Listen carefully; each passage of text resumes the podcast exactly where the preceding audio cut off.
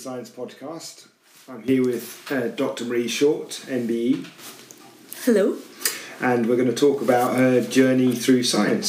So, tell me, in your last job in science, um, tell me what that job was and, and what it involved. I worked in regulatory affairs, which not everybody has heard of, although the um, the recent pandemic has um, made much more people aware of new things being approved in a timely manner, and that's what regulatory affairs is all about.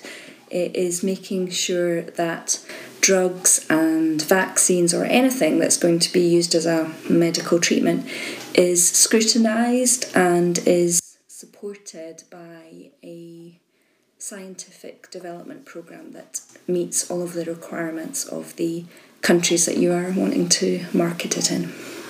And not many people know about regulatory affairs, they hear about science and research. So, how did you get into finding out about regulatory affairs as a career option in science? It was an accident. I was looking for work in Scotland and couldn't find any, and Mr. Short found a job in the New Scientist and suggested it that I might like it. It was in London at the MHRA. I'd never heard of it, so I yeah I applied for it and was a bit shocked when I got the interview. But that was What is the happened. M- MHRA? The MHRA is the Medicine and Health Products Regulatory Agency. And it wasn't called that when I worked there, it was called the Medicines Controls Agency, but that was 20 years ago. And so, what, what do they do? Give me an example of what, what the MCA or the MHRA could do. So last year they approved the COVID vaccine. So they are provided with um, a suite of scientific data that will be preclinical and Preclinical uh, means before it goes into patients. Yes, so essentially works in animals or in vitro. It can be And either. in vitro will be in cells in a Yes, dish. in the dish, that's right. But also the a huge part of the, the data that has to be provided is to do with the manufacturing, the um, the chemistry and manufacturing side of things. That's um, so it's not just yeah, it's abs- it's all parts of the scientific dossier that they're looking at. So they would be provided with the uh, scientific package to support uh, the suitability of the product that uh, is intended for human use. So, uh, to get a drug to be taken by people, to, by humans, it has to go through um, a number of hurdles before it's deemed safe to be marketed and sold and taken by people. That's right. Yep. Yep. Okay, so uh, going back a bit, before you got to the the MHRA and before you got to um, working in regulatory affairs in Scotland, um, tell me about how which which school did you go to and what did you enjoy about school? I went to Glenwood High School uh, in Glenrothes, and what did I enjoy? I absolutely loved biology. It was my favourite subject. My biology teacher was um, called Dr. Zool. He was the first person that I ever knew of as a doctor. He had I didn't even know what a PhD was until I met him, and he was yeah he was fabulous. I remember all my lessons with him. He was really inspiring. So I loved biology. Um, everything else, I, I enjoyed physics and chemistry uh, and maths, and I suffered English, didn't like it at all. Um, but yeah, I loved all the sciences and particularly biology, I think, because my teacher was so great. And towards school, uh, what did you go off to do? So you went to university. What did you do at university? I went to Edinburgh University to study biological sciences, and I'd applied to do pharmacology. Although I had wanted to be a vet, but I didn't do nearly as well enough in my Highers. Um, so I got into pharmacology, but I changed um, a little bit through and ended up doing physiology honours.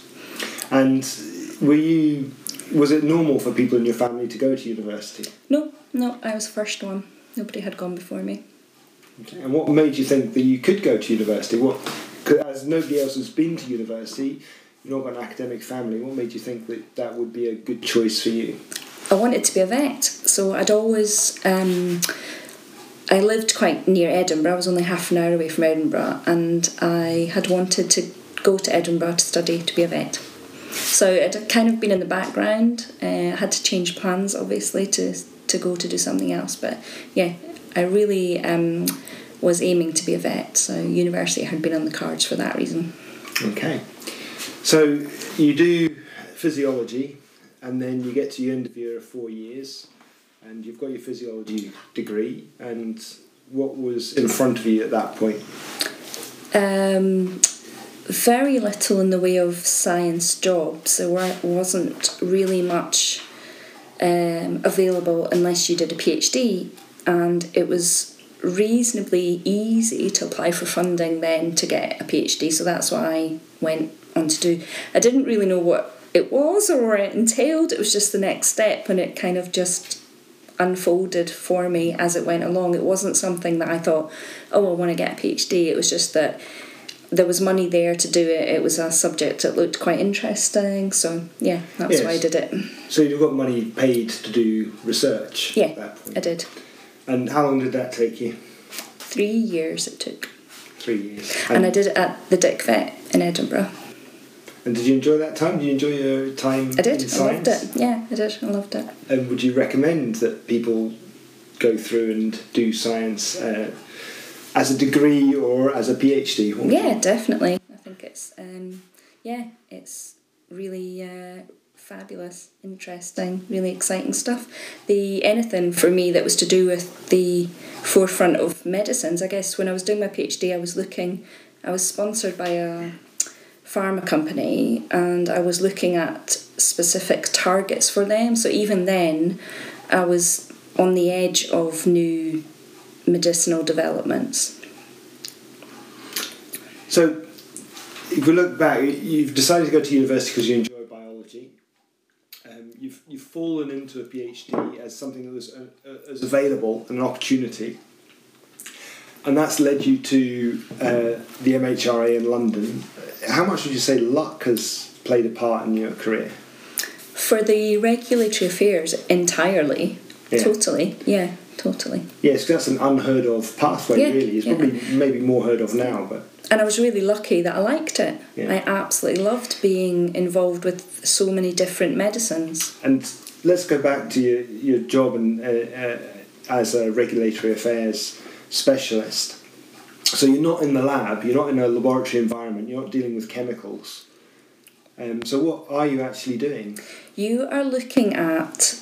Um, it felt to me every time I looked at anybody's um, drug development, I was looking at somebody else's PhD thesis because it was huge. You were having to get your head round something that you knew nothing about um, very quickly, quite often as well. you're having to familiarise yourself with a lot of data and be able to summarise it and write about it in a very positive uh, way for the regulatory authorities to accept it. So a very heavy numeracy and literacy skill set to actually read that and condense it and present it. Yeah, that's right. And yeah. we're- we're not talking about laboratory science at this case.